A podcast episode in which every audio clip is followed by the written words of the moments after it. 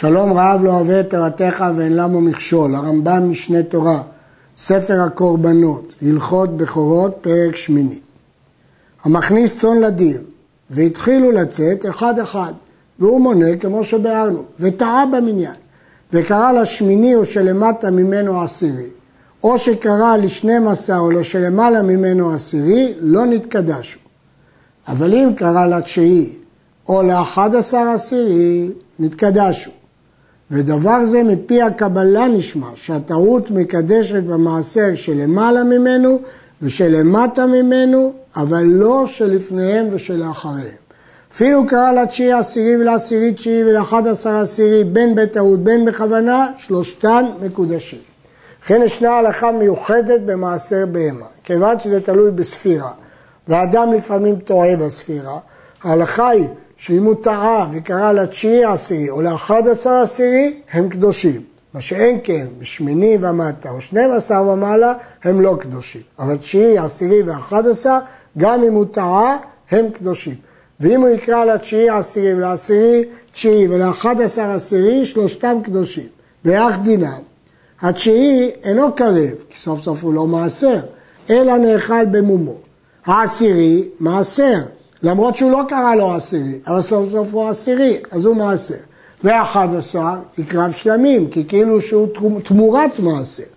וטעון נסכים כשלמים, ואינו עושה תמורה, פני שהוא עצמו כתמורה. הוא בעצם כאילו תמורת העשירי. זאת מחלוקת תנאים, אבל כך יהיה ההלכה. במה דברים אמורים? בשהיה המונה, כאשר המונה הוא בעל הבהמות. אבל העושה שליח לעשר, לא עובד העם, בין בתשעי בין באחד עשר, אין מקדש אלא עשירי הוודאי בלבד, שלא עשה הוא שליח לטעות ולהפסיד, אלא לקדש כראוי, יש כלל לתיקון יש דרכתיך, ולא לעיוותי. אתה שליח שלי, אתה לא יכול לגרום לעוול ולהפוך לי שלוש בהמות אה, למעשר, הוא מפסיד אותו. באחד עשר הוא מפסיד אותו חזה ושוק, בתשיעי הוא מצריך אותו לחכות עד שיפול בו מום, ולכן, כיוון שהוא טועה, אז אנחנו אומרים שהוא שלח אותו לתיקון ולא לקלקול.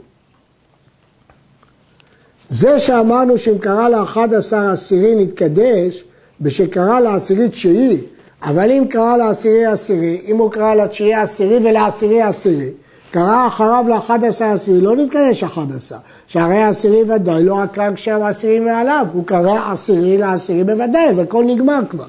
ואפילו יצא עשירי ולא קראו, לא עשירי ולא אחד עשר אלא שתק. ואחר כך יצא אחד עשר קראו עשירי לא נתקדש, שהעשירי מעצמו נתקדש. ואף על פי שלא קראו עשירי, הואיל ולא עקר שבעשירי מעליו, אין אחד עשר מתקדש. בקיצור, כדי שהאחד עשר יתקדש, צריך רק כשהוא קרא לעשירי תשיעי, אז הוא עקר מעליו את שם העשירי, אז גם האחד עשר מתקדש. גם העשירי מתקדש כמו שראינו. יצאו תשיעי ועשירי כאחד, בין קרא שניהם עשירי, בין שקרא תשיעי, שניהם מקודשים, כי שניהם יצאו בתור עשירי. ויאכלו במומד ואינם קרבים. וכן אם יצא עשירי ואחד עשר כאחד.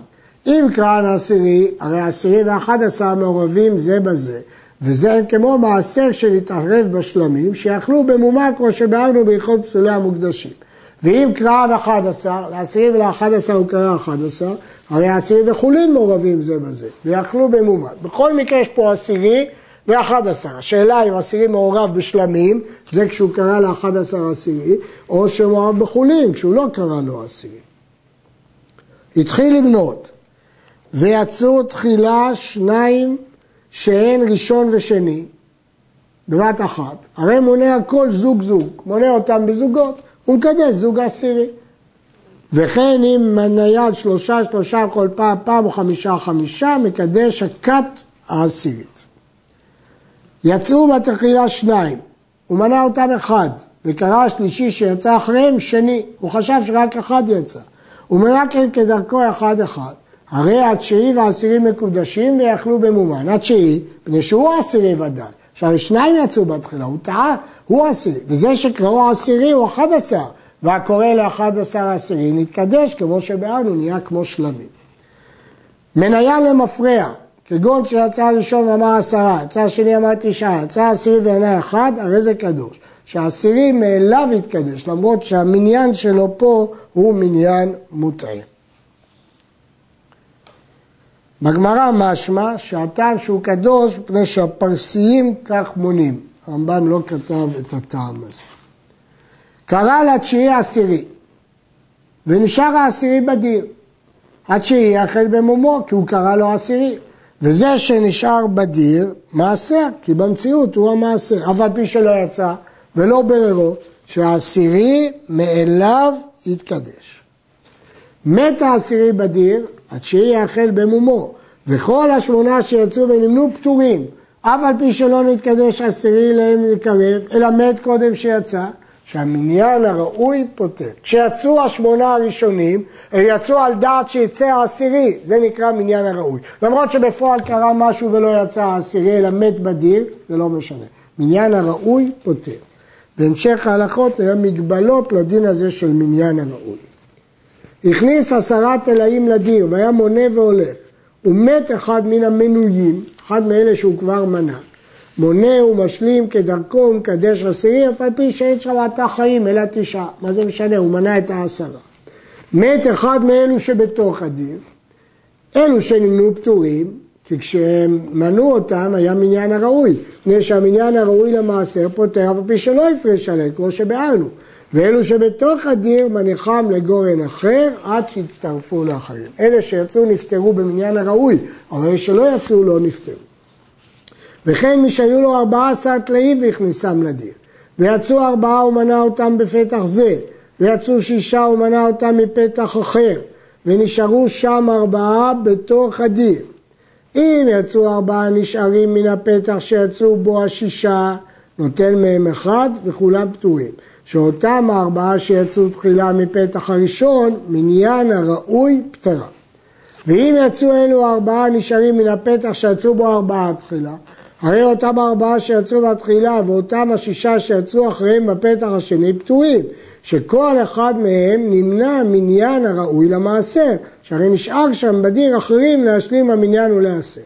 אבל אלו הארבעה שנשארו, אף על פי שיצאו ונמנו מפתח הראשון, אינו מניין הראוי. לפיכך מצטרפים לגורן אחר. הכלל הוא פשוט, כל אלה שיצאו מהדיר ונשארו בדיר כאלה שיכלו להשלים לעשרה, אז זה נקרא מניין הראוי והם פטורים. אבל אם לא נשארו בדיר כמניין הראוי, הם לא נפטרו. יצאו ארבעה מפתח זה וארבעה מפתח שני, ונשארו שם שישה. אם יצאו השישה מאחד משני הפתחים, נותן מהם אחד מעשה וכולם פטורים, כי זה מניין הראוי.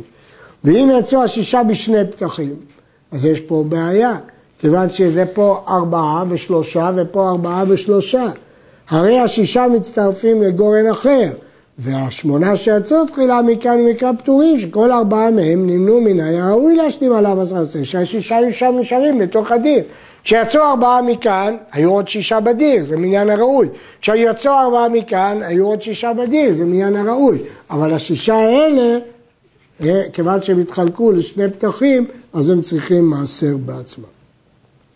היו לו תשעה עשר תלאים בתוך הדיר, ויצאו תשעה בפתח זה, ותשעה בפתח שני. נוטה לאחד לשם מעשר, וכולם פטורים, שאותם התשעה נמנו מניין הראוי. כשהוא מנה תשעה, היה עוד אחד בדיר. כשהוא מנה תשעה בפתח הזה, היה עוד אחד בדיר. אז הם פטורים ונותן מעשר. היה מונה והוציא עלי ראשו ורובו מן הדין וחזר, הרי הוא כמנוי לכל דבר, כיוון שכבר יצא ראשו ורובו. היה מונה והפסיק המניין מפני חברו שדיבר עמו, שחשכה לילי שבת, הרי זה חוזר ומשלים עניינו אחר כן, זה לא הפסק, יכול להשלים אחר כך. היה מונה יוצאים אחד אחד ומקדש עשירי, וקפץ אחד מן המנויים לתוך הדיר, לתוך אלו שעדיין לא נמנו ולא נתעשו. נפטרו הכל, שכל אחד מהם ספק אם הוא המנוי שקפץ או אחר. וכבר ביארנו שכל המנויים פטורים, כל מי שנמנע נפטר במניין הראוי, וכיוון שהוא קפץ לדיר, כל דיר אנחנו לא יודעים אם הוא נמנע או לא נמנע, ולכן כולם פטורים. ולמה לא נאמר שהולכים אחרי הרוב? כי בעלי חיים חשובים ולא בטלים בראש. קפץ אחד מן האסירים לתוך הדיר, כולם יראו עד שיפול בהם מום ויאכלו במומם, כי כל אחד ספק שהוא הקורבן, ולכן יחכו עד שיפול בהם מום ויאכלו במומן. בריך רחמנא דסיאן, עד כאן הלכות בכורות.